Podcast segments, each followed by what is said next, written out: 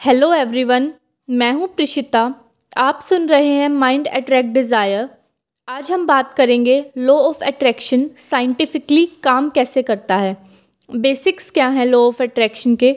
हम सबने सुना है, जैसा हम सोचते हैं, वैसा बन जाते हैं। अब सवाल आता है, हम सोचते कैसे हैं? सोच बनती कैसे है? जो हम देखते, बोलते और सुनते हैं, वही थॉट प्रोसेस बनता है जिससे फीलिंग्स बनती हैं और हम लाइफ में मैनिफेस्ट करते हैं। तो पोज़ करते हैं दो मिनट का और चेक करते हैं कि हम पूरे दिन में क्या क्या एक्टिविटीज़ करते हैं। दूसरों से और खुद से बात करते टाइम क्या बात करते हैं सोशल मीडिया पर क्या रीड करते हैं मोबाइल से मैसेजेस फॉरवर्ड करते टाइम क्या मैसेजेस फॉरवर्ड करते हैं। अब इसको हम कुछ एग्ज़ाम्पल से भी समझ सकते हैं।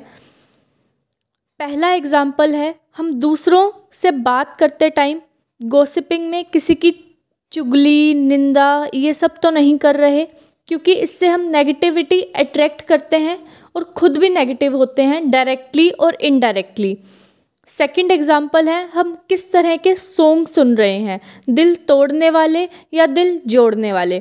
क्योंकि सैड सॉन्ग्स बार बार बार बार हम सुनते रहते हैं और उसी से हमारे माइंड की प्रोग्रामिंग हो जाती है।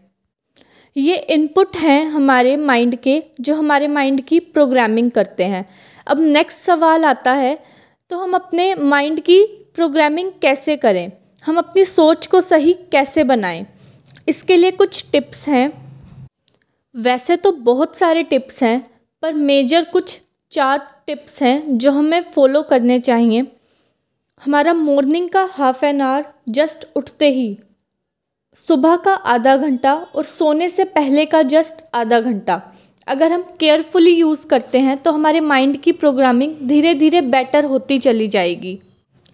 तो पहला आता है नो सेलफोन स्क्रीन कोई लैपटॉप की स्क्रीन कोई भी स्क्रीन हम यूज़ ना करें आधे घंटे के लिए।